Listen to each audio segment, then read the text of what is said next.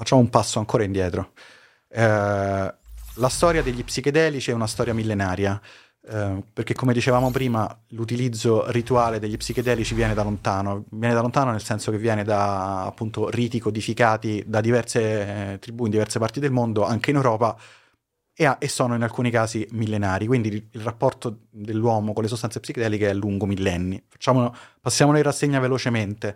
Eh, in America ci sono mm, i riti con i funghi psilocibinici oppure con i cactus, peyote e San Pedro o anche in Sud America l'ayahuasca, uh, senza contare altre sostanze che venivano utilizzate in questi riti, come per esempio l'olui qui, un convolvolo, un fiore che produce LSA, o anche i rospi, i rospi psichedelici, i rospi del genere bufo, il bufo alvarius per esempio.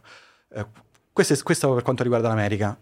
Ci spostiamo in Africa, in, i riti bitui, Uh, sono basati, sono riti sacri che sono rimasti fondamentalmente segreti ancora oggi, però si sa qual è l'ingrediente al centro della, del culto ed è l'iboga. L'iboga è, un, è una, una, radice psichedelica, una pianta, uh, cui, la cui radice viene utilizzata e contiene il principio attivo dell'ibogaina che è un principio attivo psichedelico. Spostiamoci ancora, andiamo lontanissimo, in Siberia gli unici che si, hanno il diritto di chiamarsi sciamani, perché poi per assimilazione culturale si chiamano tutti sciamani, ma gli unici gli sciamani veri sono quelli siberiani.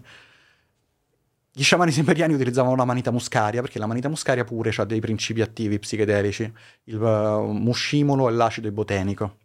Ok, An- spostiamoci in Europa. Cosa c'è in Europa? Abbiamo detto sì, c'è il vino, non solo c'è il vino, perché a un certo punto ci si è chiesto... Sai che Federico, no, scusa, mi è venuto in mente che nel, nel, nelle montagne qua intorno a Chiavari crescono delle forme di ammanite che hanno questo genere di, di caratteristiche, tra parentesi, solo che hanno una... Fi- per questo lo dico perché le persone che poi vanno per funghi pensano...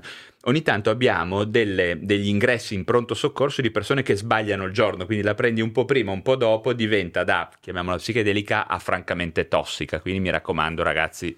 Ecco. Sì, no, vi, vi, invito a fare molta attenzione, nella. Raccolta, molta attenzione nella raccolta di funghi se non siete molto esperti, poi non basta raccogliere eh. il fungo giusto, ma potete anche raccogliere il fungo giusto e sbagliare perché in realtà eh, la, la, manita non è che va mangiata così, ma va, va, essiccata la cuticola. La cuticola è la parte sopra, ma va essiccata esattamente a una temperatura sì, tra 50 e 60 gradi. Buona fortuna a farlo bene se non siete capaci, quindi eh. state attenti. No, perché qua in Liguria ogni tanto eh. abbiamo delle, degli arrivi di massa, di massa, poi di pers- magari un po' di ragazzi che sono andati in primavera sui, sui monti e sbagliano giorno, sbagliano procedura di, di, di, lavorazione e poi finiscono in pronto soccorso. Ecco. Quindi, eh, anche questa è riduzione del danno. Anche questa è riduzione del danno, ma questa la, anche io la condivido con i funghi, state attenti. Se non siete molto, molto bravi. Eh, no, poi dicevo, in Europa cosa, cosa, c'è in Europa? In Europa praticamente, eh, nell'antica Grecia e nell'antica Roma anche, c'erano i riti eleusini, i grandi misteri in cui leggendo le testimonianze di i riti erano è uno dei best uh, kept secret del mondo antico, cioè non si, si, sa che c'era una pozione al centro di questi riti che si chiamava Kikei, è un ciceone in italiano, e mm, non si, non si, i racconti anche di Platone hanno partecipato tutti i grandi intellettuali, filosofi, scrittori dell'antichità, hanno partecipato ai riti e avevano una forte impressione di, avere, di essere entrati in contatto con le forze dell'aldilà, con il sovrumano. Uh, col divino. Col divino, no? sì, sì, di, di, essere entrati in contatto con E non ne Dio. parlavano in alcun modo. No? C'erano degli accenni che si trovano nei loro scritti, però siccome il rito era segreto ed era ben mantenuto, non, si, non hanno mai divulgato. Però cos'è successo? Ci si è lungamente interrogati su quale fosse l'ingrediente. Si sa che era una pozione. Ma qual, qual, era l'ingrediente magico di questa pozione? Quindi ci si è chiesti per lung- a lungo tempo se fosse, per esempio, stata la manita muscaria, oppure dei funghi, oppure chissà cosa. E ehm, recentemente, negli ultimi decenni, prima è stata fatta un'ipotesi, che era solamente un'ipotesi, da Albert Hoffman. Dice, secondo me c'era la segale cornuta, adesso ci arriviamo. La segale cornuta è um, un fungo che cresce sulla segale, Clavicus purpurea, infettando la segale, da cui è stato sintetizzato l'LSD tra le altre alcaloidi presenti. E Albert Hoffman ha fatto questa, questa, ipotesi e poi sono stati trovati dei reperti archeologici di, in, due, in, due, o tre posti diversi, uno in Spagna, uno in Sud Italia vicino Lecce e un altro in Grecia, di ehm, culti di dimitriaci, cioè legati eh, appunto a, a, Demetra, quindi di culti, di culti eleusini, perché appunto il culto andava in giro per tutto il Mediterraneo, e per esempio tra i denti di quello che era un sacerdote di questi culti è stata trovata incastrata della segale cornuta. Sono stati trovati un'altra volta in una pisside delle tracce di segale cornuta, per cui si pensa che l'ingrediente segreto fosse la segale cornuta. Eh, quindi qualcosa di simile. Non è che c'è proprio dell'SD perché Ofama l'ha sintetizzato, certo. però quasi. Sì, e... un precursore. Sì, c'è un sì. precursore dell'LSD. E quindi mh, anche in Europa c'erano dei culti misterici, sacri, legati appunto alle sostanze psichedeliche. Quindi abbiamo visto stavano un po' in tutto il mondo. Su- Adesso, fast forward. Arriviamo a... va bene, anche ne, ne, le popolazioni, altre popolazioni, hanno, le altre culture li hanno sempre usati, non hanno mai smesso. Negli anni 30 anche in Europa ci si cominciava a incuriosire. Quindi c'erano scrittori mh, o, o, pittori, come ad esempio Antonin Artaud, famoso drammaturgo francese, è andato al paese in Messico. Al, c'è un libro molto bello in vendita in Italia, uscito da Adelphi, è un classico della letteratura psichiatrica che si chiama Al paese dei Tarahumara. Tarahumara sono una popolazione che sta in Messico e lui è andato e facevano il culto del peyote. Quindi fatto, è stato lì e anche lui racconta fondamentalmente il libro lunghissimo Trip Report, in cui lui racconta appunto la sua esperienza divina col contatto del fungo e col contatto con questa popolazione e questi, e questi riti.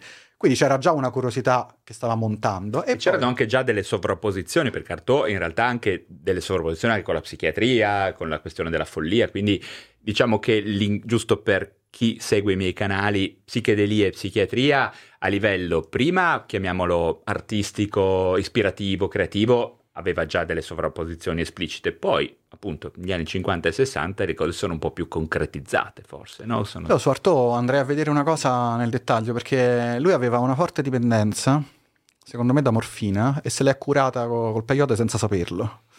Eh, sono quasi, non del tutto, ma quasi certo. Di Artone ne dicevano ah. tante, anche alcolismo, cioè, perché poi a ah. quell'epoca lì c'erano polidipendenze ancora più sì. che adesso. Infatti, quando dicono i bei tempi antichi, come si stava bene, no? Eh, in realtà le cose non stavano così. Diciamo che non so, in questo pezzo dove siamo noi oggi, eh, fossimo a inizio Novecento, fine 800, primi Novecento, ci sarebbe stata una percentuale di alcolismo fra il 60 e il 70% probabilmente. Nelle vallate cunesi, dove hanno fatto già degli studi, la dipendenza era quasi del 100%, per non parlare degli oppioidi, oppiacei, quindi l'audano e tutti i derivati dell'oppio che erano molto elevati. Quindi all'epoca, diciamo metà del Novecento, le dipendenze erano quasi sempre polidipendenze. Certo, certo, ah, spesso anche oggi, eh, però eh, forse sì, prima anche, anche oggi, di più. Anche ah. oggi, certamente. Cocaina senza alcol, mai vista io.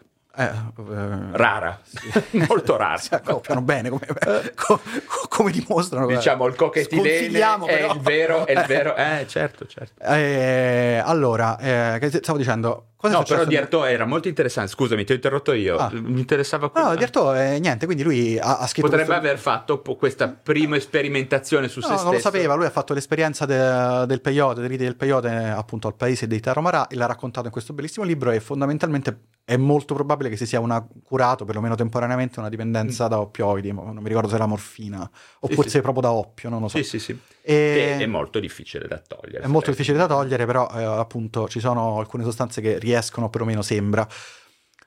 Ancora, eh, siamo già agli anni 30, facciamo ancora un passo avanti. Nel 1938, nella ridente cittadina di Basilea, una Bello ca- questo scenario. esatto, idilliaco.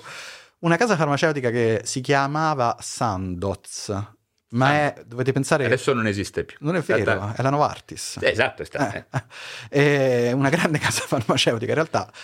Eh, aveva, mm, insomma, come fanno uh, a, a, scoprire dei farmaci? Fanno delle prove. Eh, i, diciamo, non so chi di, dirigeva uh, il Dipartimento delle ricerche alla Sandoz, però un signore che era un superiore di Albert Hoffman, che era un valente ragazzo un bravissimo chimico giovane, gli dà un compito. Eh, gli dice: Guarda, indaga uh, sugli alcaloidi dell'ergot, cioè della segale cornuta che dicevamo prima, della Claviceps purpurea, perché noi abbiamo interesse a vedere se si può trovare uh, un farmaco uh, per eventualmente curare le emorragie nei partorienti, quindi tra l'altro molto nobile come, come scopo, perché in realtà cosa avevano visto? Dobbiamo secondo me fare un passo indietro anche in questo caso, perché si era capito che questa ergo faceva robe. Perché in realtà... Già di per sé è interessante. Eh sì, no, faceva robe, faceva robe si sapeva da, da secoli, se non da millenni.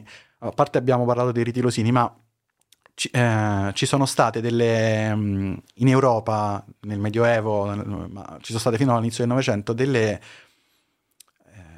piccole epidemie di ergotismo, ok?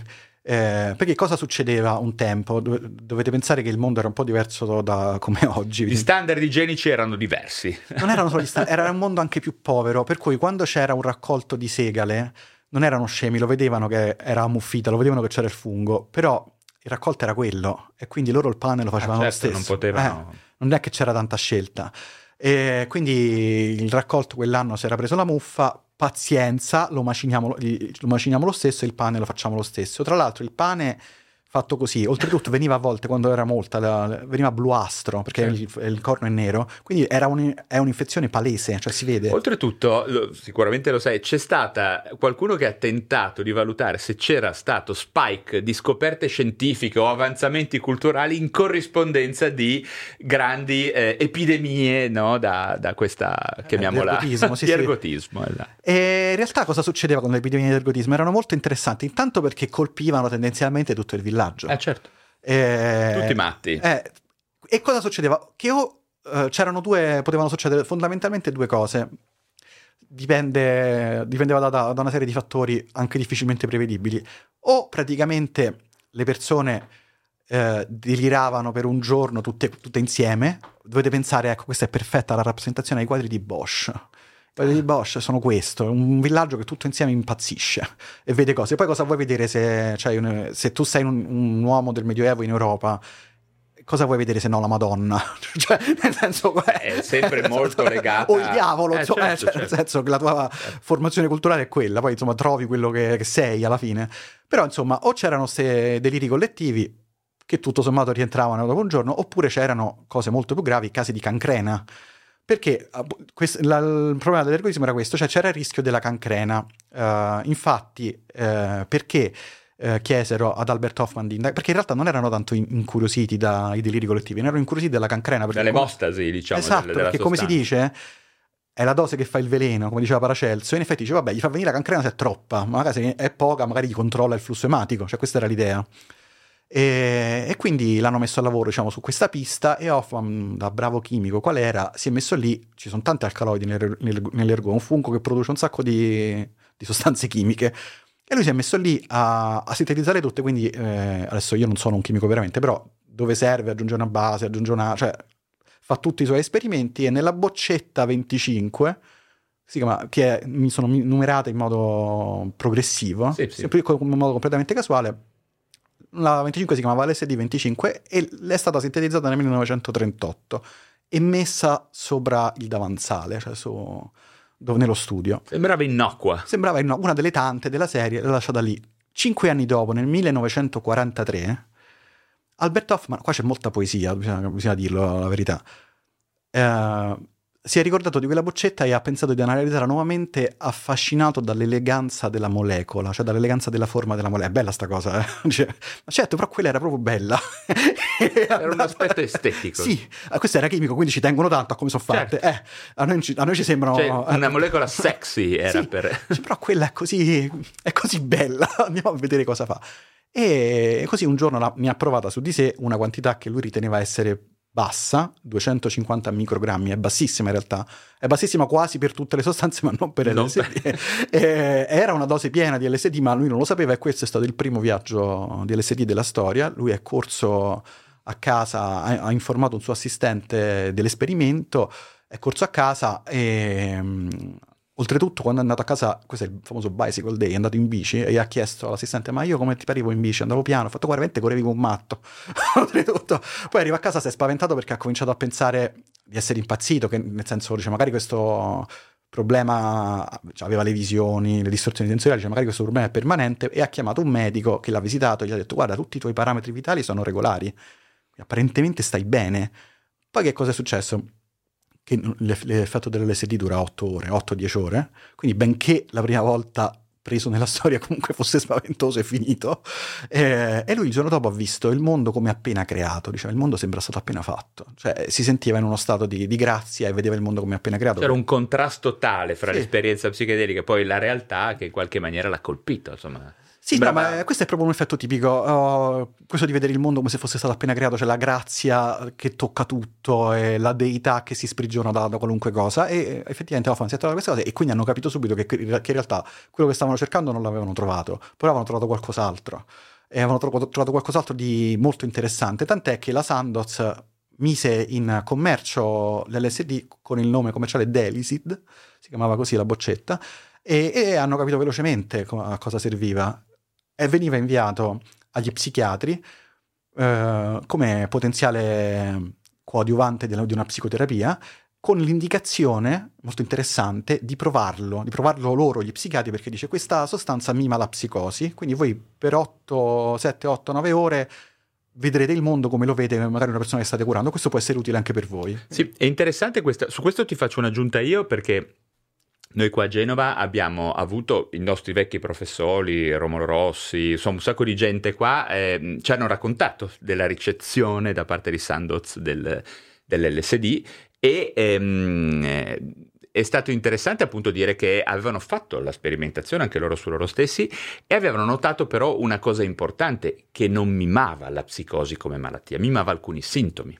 Questo è un aspetto molto interessante, nel senso che la psicosi è ancora qualcosa di altro ehm, nel senso che eh, avere distorsioni della realtà, avere allucinazioni e avere mh, in qualche maniera anche deliri, cioè eh, quindi eh, convincimenti erronei, chiamiamoli, che nel momento non sono passibili di critica perché sembrano molto concreti, esatto, però resta ancora quell'aspetto di eh, coscienzialità si chiamano, quindi cioè il fatto che la tua coscienza continua ad agire e in qualche misura è ancora responsabile di se stessa, riesce ancora ad avere quel contatto e quella possibilità di, mettere, di fare la tara a quello che sta accadendo. E loro hanno, hanno fatto questa osservazione e mi ricordo che ce la riportavano con una certa ehm, frequenza. Sembrava più simile a loro detta di quando uno ha un tumore al cervello piuttosto di quando uno diventa schizofrenico, tanto per farla molto, molto rapida. Ecco. Sì, a me mi torna questa precisazione e sono d'accordo, tuttavia avvicina, diciamo... In, perlomeno in assenza, chiamiamola, di disturbi preesistenti all'assunzione, ecco, per questo è un altro degli aspetti poi di cui sarebbe interessante parlare. Eh, no? Un conto è se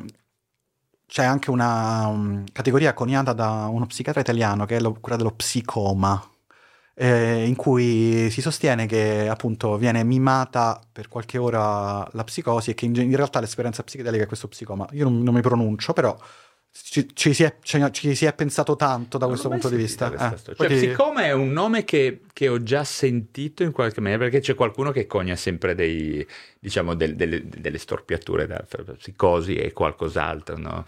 Ecco, però, realtà, magari, magari, può essere, nel senso, può andare nella direzione delle osservazioni che hanno fatto mm. questi tuoi colleghi, perché dice non è proprio una psicosi, è uno psicoma, cioè quindi mima un po', non sì. del tutto perché sei sì. ancora lucido, secondo me ci può stare. E, ehm, tuttavia, diciamo, il dato secondo me interessante è che negli anni 50 e poi 60 quello che, quello che, dico io è avevano capito tutto, nel senso che in realtà provavano a utilizzare eh, l'LSD e non solo, ma soprattutto l'LSD negli anni, negli anni 50 e 60 per trattare eh, le patologie per cui in realtà viene studiato anche oggi, magari anche altri psichedelici, quindi depressione, trauma, da stress post-traumatico, alcolismo. Eh, c'era un'ala dell'ospedale di Vancouver dedicata completamente sì, sì. a questo, a trattare l'alcolismo. In America ci, ci sentono tanto per l'alcolismo. Perché ne hanno parecchi che si embriacano pesanti. poi non è in America, in Canada, ma è uguale, evidentemente. Ah, beh, sì, sì. E... sì. Eh. Negli Stati Uniti, diciamo. E quindi... Diciamo che è un karma negativo, hanno portato l'alcol agli indiani, alle popolazioni native, e adesso eh. gli è tornato indietro in qualche maniera. No, eh. beh, è vero, cioè, in realtà è, l'alcolismo in tutto il Nord America è veramente una piaga... Sì, beh, come in Europa, però da loro, avendo meno supporto sociale, è una piaga ancora più sentita, ecco, nel senso... Io tra l'altro, adesso così andando veramente a braccio, loro hanno veramente, questo l'ho notato negli Stati Uniti, hanno veramente un forte stigma. Se tu ti prendi una birra, non, dico, non, non lo dico, ma la seconda già ti guardano male. Mm. Quindi è strano. È Beh, pensa ah. che banalmente non puoi girare con l'alcol per strada. Ti, danno eh. la, la, ti vendono l'alcol e poi ti danno la busta di carta. E là veramente, là veramente sembri un tossico. Ma perché sì. mi sta da sta busta di carta? Forse è pure giusto, non lo so. Che però ah, guarda, eh. sì, no, non te lo saprei dire. So sicuramente che, cioè, ora parlo di karma negativo, però è, qualche, è un, è un un, è uno scenario che sono creati molto loro, eh, perché devo dire che loro hanno, dis- la gente non lo sa, ma hanno disintegrato con la, l'introduzione dell'alcol negli Stati Uniti associato a uno stress pazzesco, minority stress, tu, quindi tutte le popolazioni che sono state eh, schiavizzate, messe da parte, depauperate di tutti i loro principi, eccetera, eccetera, alla fine sono diventati plotoni di alcolizzati fra gli indiani, fra i nativi americani anche al sud, al nord, quindi mm, è veramente un fortissimo karma negativo, mi viene da dire. Con le sostanze a... esiste questa cosa, è stesso, lo stesso karma negativo che c'è... Mh, mm, c'è il tabacco che è il grande maestro per le popolazioni indigene Vero. e qua fa venire il tumore perché lo usiamo in modo stupido. Eh, certo. Bisogna usare... Allora, bisogna pensare... Non voglio sembrare... Non voglio, non voglio che sembri una cosa mistica, però oh, le sostanze sacre vanno usate con rispetto. Se, li, se noi le... Perché sono pericolose. Eh sì, per... perché se noi però le... Beh, ma, le eh, ma noi, noi, anche eh... noi, guarda Federico, abbiamo delle sostanze che sono sacre, che si chiamano farmaci, che se ci pensi le, ehm, ne parliamo allo stesso modo. Cioè, gli psicofarmaci eh, sono di fatto le sostanze sacre del presente, hanno sicuramente maggiore validazione scientifica, però noi medici facciamo altro che dire dovete usarle quando No? i santoni, cioè gli psichiatri, vi dicono di usarle. Se ci pensi è un parallelismo abbastanza centrato. Eh, no? Secondo me reggio, sì, sì. Eh. E, e, quindi, no, io mi ricordo, è incredibile, ma mi ricordo perché abbiamo fatto tutto questo lungo giro, adesso ci arrivo. Quello che diceva, negli anni 50 e 60 avevano capito tutto. Eh, provavano a trattare gli stessi sintomi che stiamo trattando oggi eh, con le sostanze psichedeliche, soprattutto con l'LSD. Poi per motivi politico-sociali nel 66 poi 67 è stato vietato e si è interrotta la ricerca. Uh, fast forward, arriviamo oggi, non arriviamo oggi, arriviamo alla fine degli anni 90 e cominciano delle ricerche a in realtà uh, far emergere uh, come... Um, il potenziale di alcune di queste sostanze nel trattare alcune patologie comincia a essere promettente. E poi a un certo punto c'è un, non la, voglio, non la voglio fare troppo lunga, c'è un punto di svolta quando a Londra, all'Imperial College di Londra, un ricercatore, anche in questo caso giovane, che si chiamava, si chiamava e si chiama Robin Carhart Harris, ha, mm, finanziato dalla Beckley Foundation, ha suggerito un'ipotesi di ricerca. Lui era partito subito dicendo, ma io vorrei fare um, un esperimento uh, facendo una risonanza magnetica a un cervello di una persona evidentemente viva sotto l'effetto dell'LSD. Lui era partito e voleva fare questo. Questi gli hanno detto, interessante però, cioè, siccome c'era ancora molto stigma, c'è ancora ora, figuriamoci 15 anni fa, però partiamo più soft, magari partiamo con l'MDMA che è meno stigmatizzato, poi vediamo come va, se mai facciamo i funghi. E lui ha fatto tutta questa trafila e quando hanno fatto questa risonanza magnetica uh, a un cervello sotto l'effetto dell'LSD si è visto qualcosa che non si era mai visto prima si è visto che eh, tutte le aree del cervello si illuminano contemporaneamente e, ehm, e, cominciano a comunicare tra loro in modo periferico, una cosa che di solito non accade.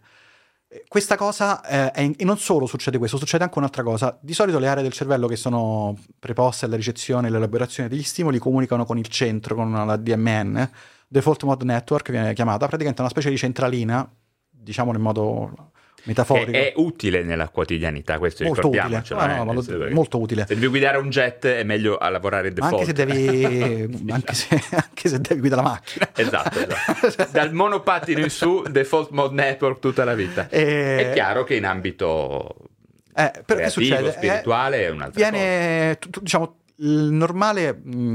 Il nostro, il nostro modo di processare le informazioni è farle passare attraverso questa, questa, centralina. Che cosa fa questa centralina? In realtà le informazioni che noi riceviamo dai nostri organi di senso sono moltissime, sono molte di più di quelle che servono. E questa leva il rumore di fondo e utilizza, diciamo, delle scorciatoie che già conosce co- per farci funzionare più velocemente. Semplifica. Semplifica, semplifica. sì. Semplifica il processo, però per, anche levando molto. Il, non è che viene disattivata, però viene allentato il controllo di questa centralina. Quindi cosa succede? Le aree periferiche hanno tanti, i soliti stimoli che hanno sempre, non potendo comunicare con la centralina, comunicano tra di loro. Quindi intanto generano neuroplasticità, generano collegamenti. Sì. Questa cosa, voi quante volte avete sentito dire che l'LSD brucia il cervello? Bene, succede esattamente il contrario. Assolutamente. Sì. Nuove Questo, connessioni. Da un punto di vista neuroanatomico è così.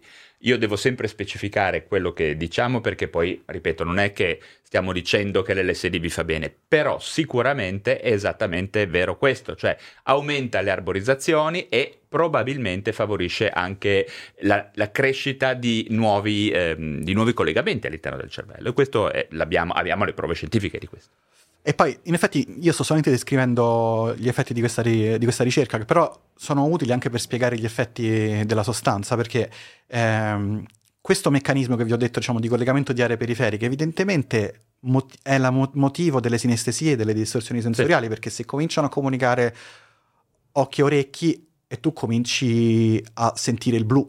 Certo. Cioè, profumi freschi come carne di bimbo, come dicevano no? Rainbow, eccetera. Quindi la sinestesia indubbiamente è una delle prime conseguenze no? del, sì, sì, delle del, delle distorsioni sensoriali in generale. E poi succede anche un'altra cosa che è questo, diciamo, perlomeno per quanto se ne sa a oggi, quello che è la, l'elemento curativo, è che eh, di fatto la mente sotto effetto di queste sostanze per, una, per qualche ora è costretta a immaginare, a vivere in, un'alt- in, un'altra prospettiva, quindi in realtà vede il mondo in un altro modo, con altri occhi. Eh, quindi in realtà la mente di un depresso che magari batte ricorsivamente eh, i soliti circoli viziosi e quindi appunto tende a scoraggiarsi, a deprimersi, per 7-8 ore n- non lo fa più. E questo è teoricamente questo cura il problema alla radice, infatti nelle, nei trial psichedelici, nei trial clinici che uh, per quanto riguarda la depressione sì, sempre per il motivo dello stigma e anche per il motivo che dura meno, si fanno soprattutto con la psilocibina che è il principio attivo dei funghi magici, più che con l'LSD. Sì. Eh, ed è un candidato a... È un candidato molto forte a diventare farmaco tra poco, quindi non potremo più chiamarlo droga, accidenti. E...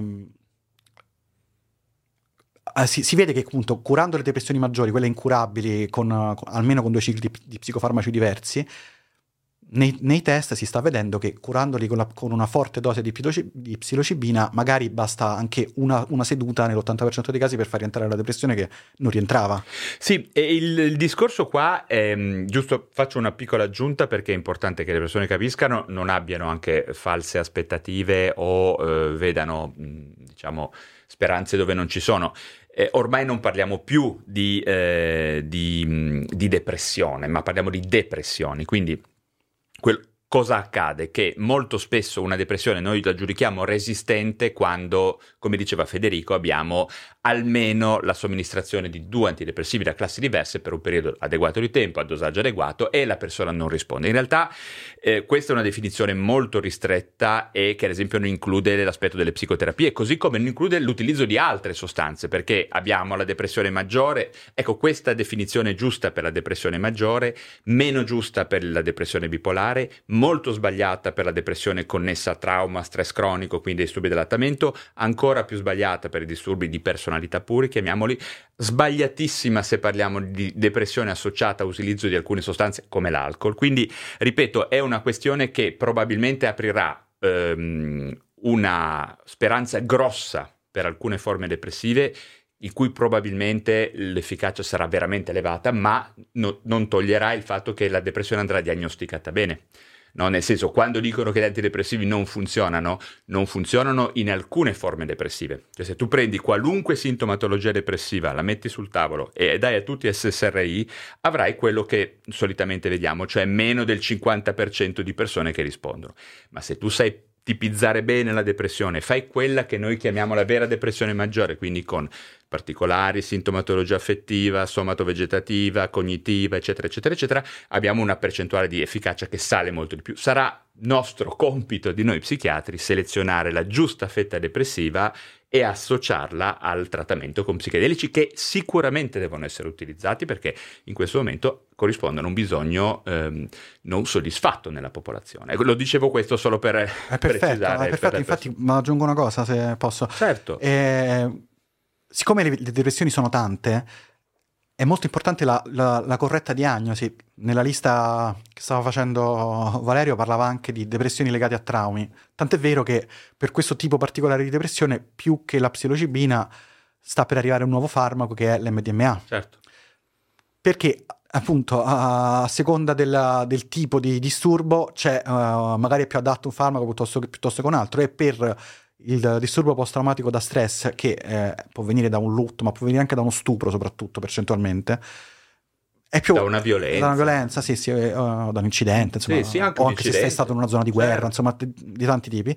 Certo. E, è è più efficace l'MDMA perché appunto è un altro tipo di depressione. Per questo è pericoloso, eh, c'è un margine di rischio a autodiagnosticarsi una depressione e autocurarsela con, eh, con i funghetti non perché non funzioni, perché se avete la depressione giusta funziona, ma se avete quella sbagliata rischiate di fare danni. Sì, si rischia ad esempio di eh, non eh, stare meglio, magari addirittura peggiorare, perché alcune forme peggiorano, peggiorano con gli SSRI, peggiorano probabilmente alcune forme anche con, le, con gli psichedelici e quindi ritardare una diagnosi precisa, un utilizzo preciso delle terapie e quindi esporsi a suicidio, farsi male, fare male, quindi tante cose. Ecco, quindi è veramente importante che il messaggio sia quello eh, che, ecco, eh, il rischio, ne parlavamo, ne abbiamo parlato diverse volte, il rischio con la psichedelia mh, è proprio quello di ehm, non farla diventare come sono diventati gli psicofarmaci, cioè one size fits all, no? come quando è uscito il Prozac dicevano prendetelo tutti a tappeto perché è la molecola della felicità. No,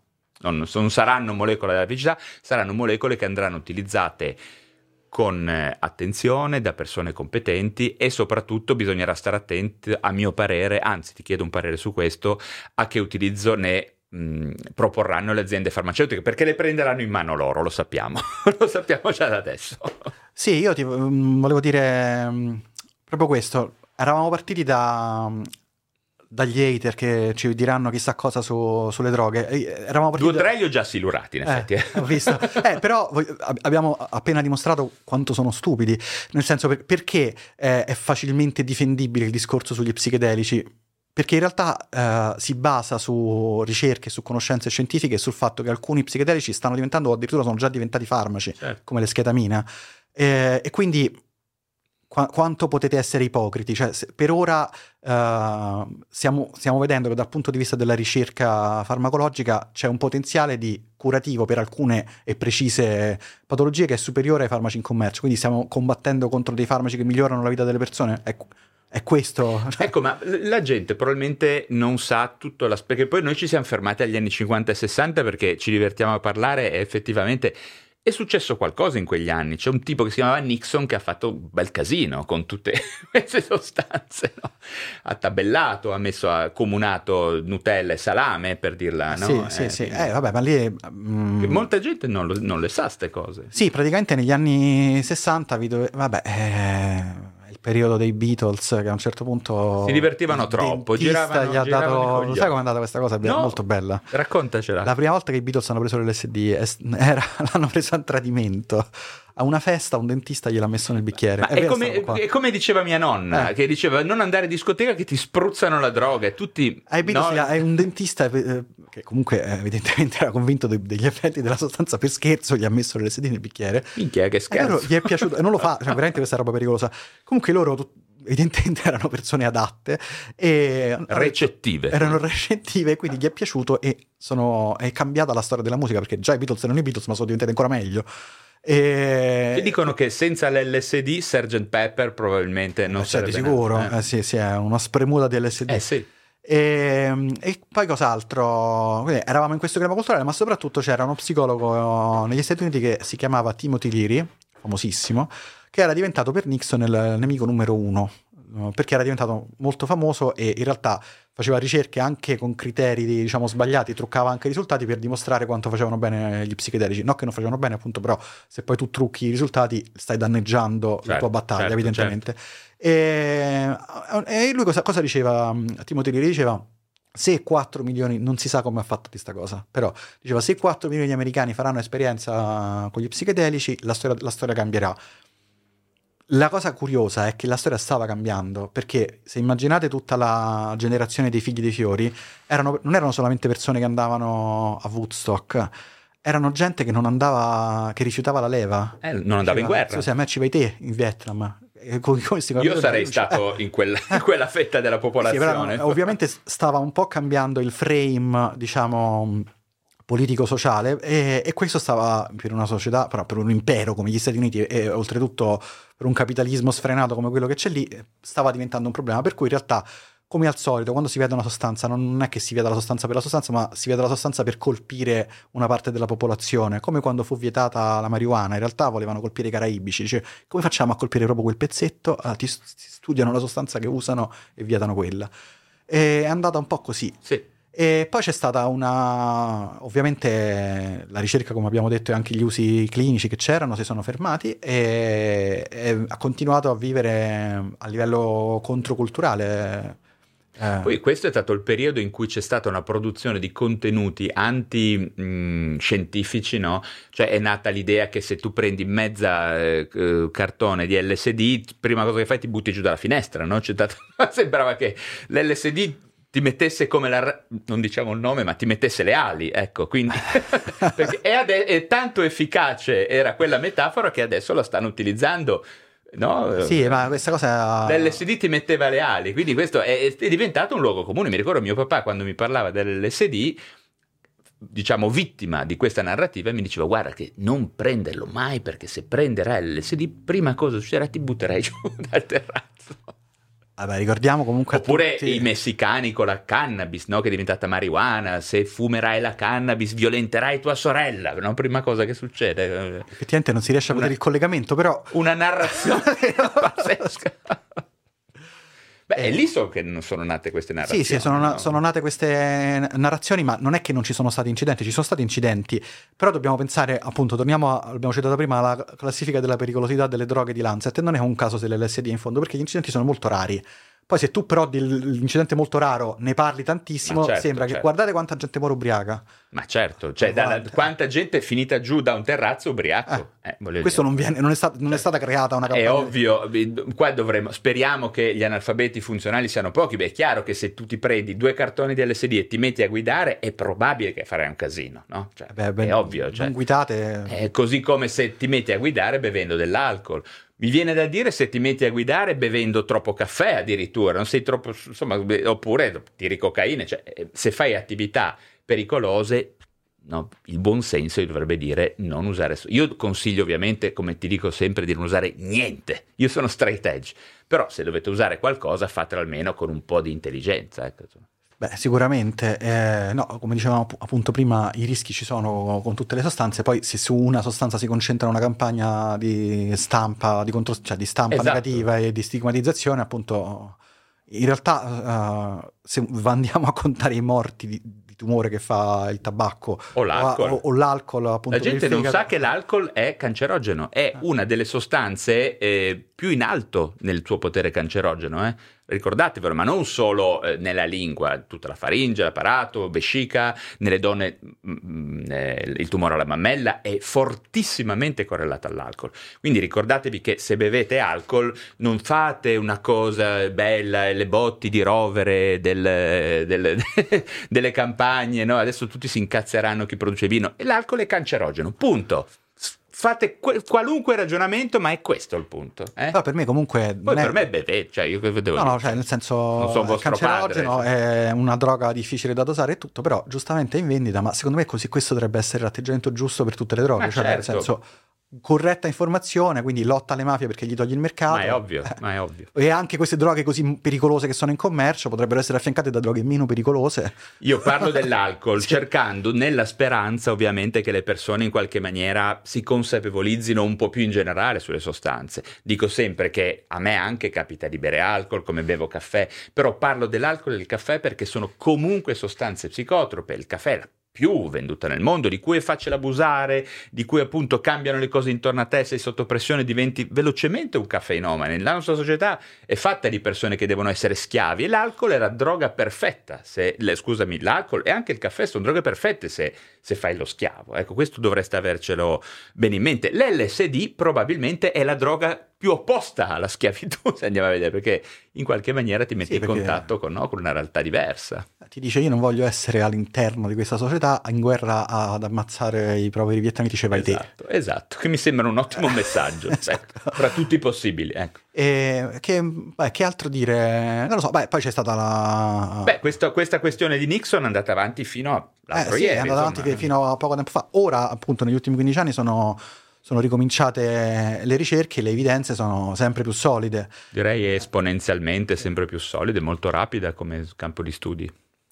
Quindi, diciamo, eh, subire critiche su quelli che probabilmente nel prossimo futuro diventeranno farmaci, eh, secondo me, nel senso, sì, può succedere per ignoranza però, o per pregiudizio, però informandosi l'ignoranza e il pregiudizio possono essere sconfitti. Non solo, per quanto riguarda gli psichedelici, quello che è il mio, diciamo, lavoro di divulgazione che sto facendo in questi anni eh, è appunto legato al, al, al, fatto che sì, da un lato tu, sono, ci sono tutti i frutti della ricerca scientifica, ma dall'altro queste sostanze sono anche sostanze sacre e fanno anche molte altre cose, quindi possono aiutare la crescita personale, l'autoconsapevolezza in tante direzioni, avere un rapporto con la spiritualità, aiutare nel rapporto di coppia, fanno, fanno un sacco di altre cose eh, oppure anche eh, nel pensiero laterale. Pensate a quanta creatività è stata comunque innescata in qualche modo dall'uso di, appunto abbiamo citato i Beatles prima. Eh, però, insomma, mi interessa appunto indagare anche in queste altre direzioni. Inoltre, torniamo a, a una cosa che mi hai chiesto all'inizio, nella... Cioè, l'illuminismo psichedelico si dedica anche a questo. Si dedica anche a questo. Che è un aspetto che io mi sento di sottolineare, non è medico, ma è indubbiamente molto contemporaneo perché è inutile nasconderci dietro un dito. C'è una marea di gente che va a fare questi viaggi che io peraltro sconsiglio, ma per ragioni che poi sarebbe da fare un'altra puntata. Eh, però così è, no? Così eh, sì, è, sì. come nelle langhe c'è mezzo mondo che va a imbriacarsi, no? Eh, perché poi eh, questo è il succo, allo stesso modo c'è me- tanta gente, mo- mezza Europa, mezzi Stati Uniti che vanno, no? Nel, nel Sud America a provare ayahuasca e altre sostanze, così è.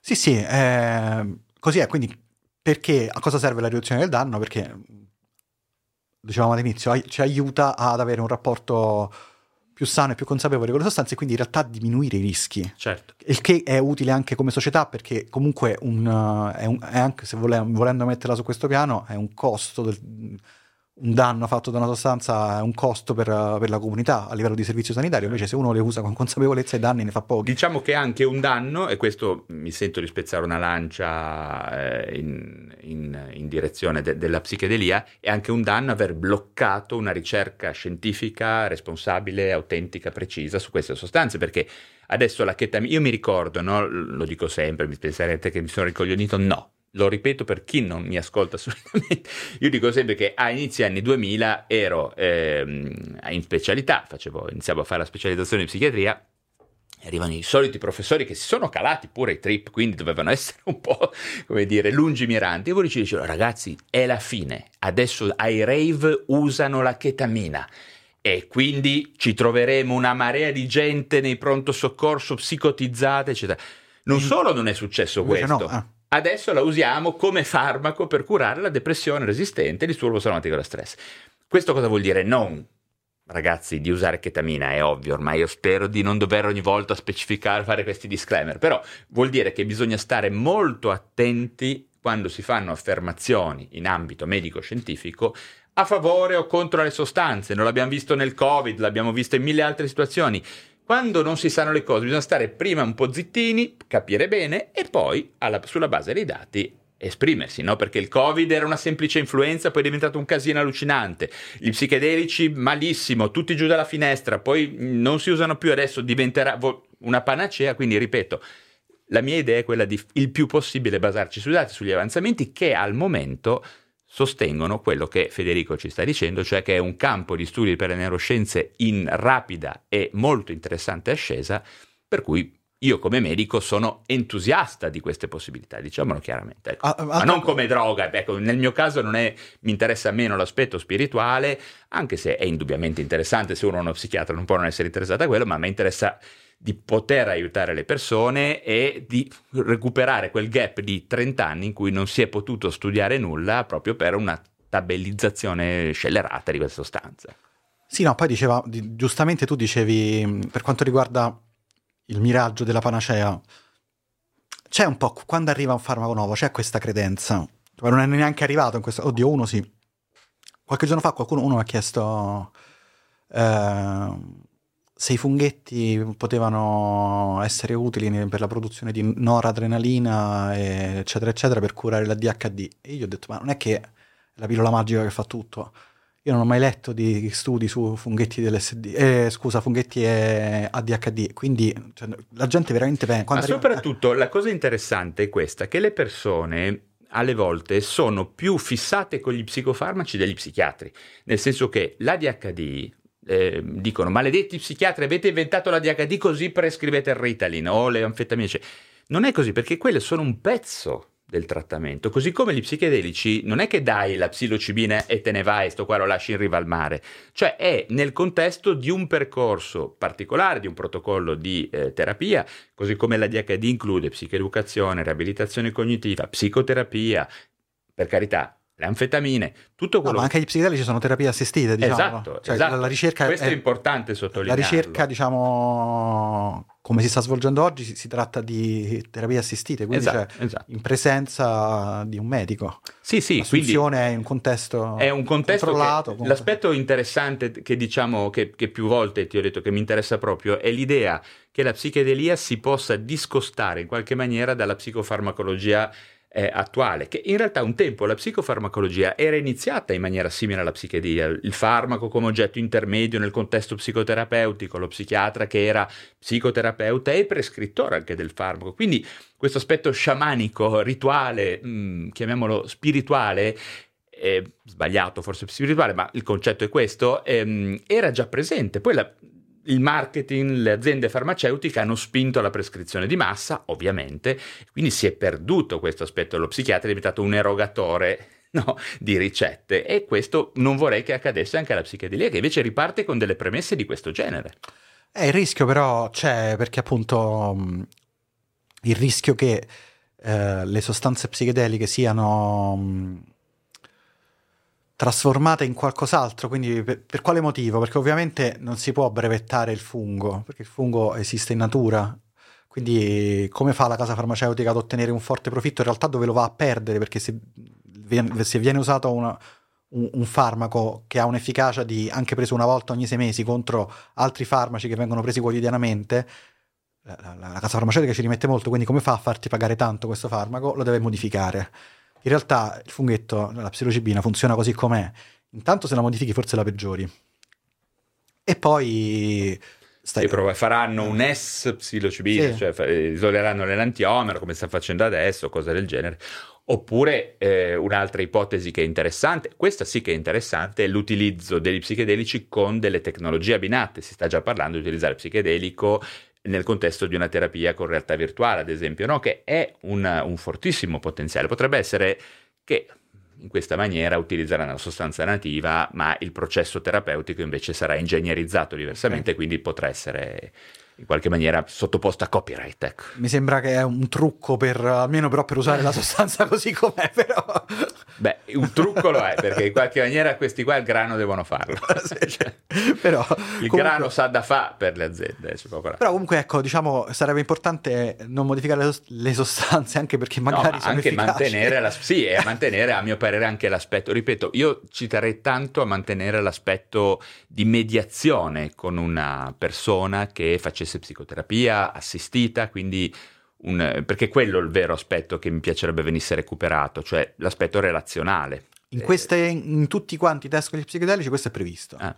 Quindi c'è sempre. È, è, veramente una psicoterapia assistita con psichedelici si chiama. Proprio la formula è questa, perché poi sono stati studiati dei, dei setting uh, curati, quindi non sembra di stare in, in, una, in, una, clinica, ma sono dei setting casalinghi, quindi con divani, tappeti, quadri, musica soffusa. Uno si mette, quindi non sembra di stare in ospedale eh, uno si mette con, si fa così di solito, con la band, perché si, si deve arrivare anche sì. a dei livelli di introspezione, quindi si favore con un po' De- di musica e prese- in presenza dello psicoterapeuta si fa questo, questo, viaggio e l'efficacia appunto a livello di cura antidepressiva è altissima, non paragonabile a quella di farmaci oggi in commercio. Ovviamente, l'abbiamo detto prima, non vale per tutte le depressioni, eccetera, eccetera. Ovviamente, cioè, si parla di, dei casi giusti, eh. però eh, così si fa. Quindi c'è un aspetto relazionale molto forte.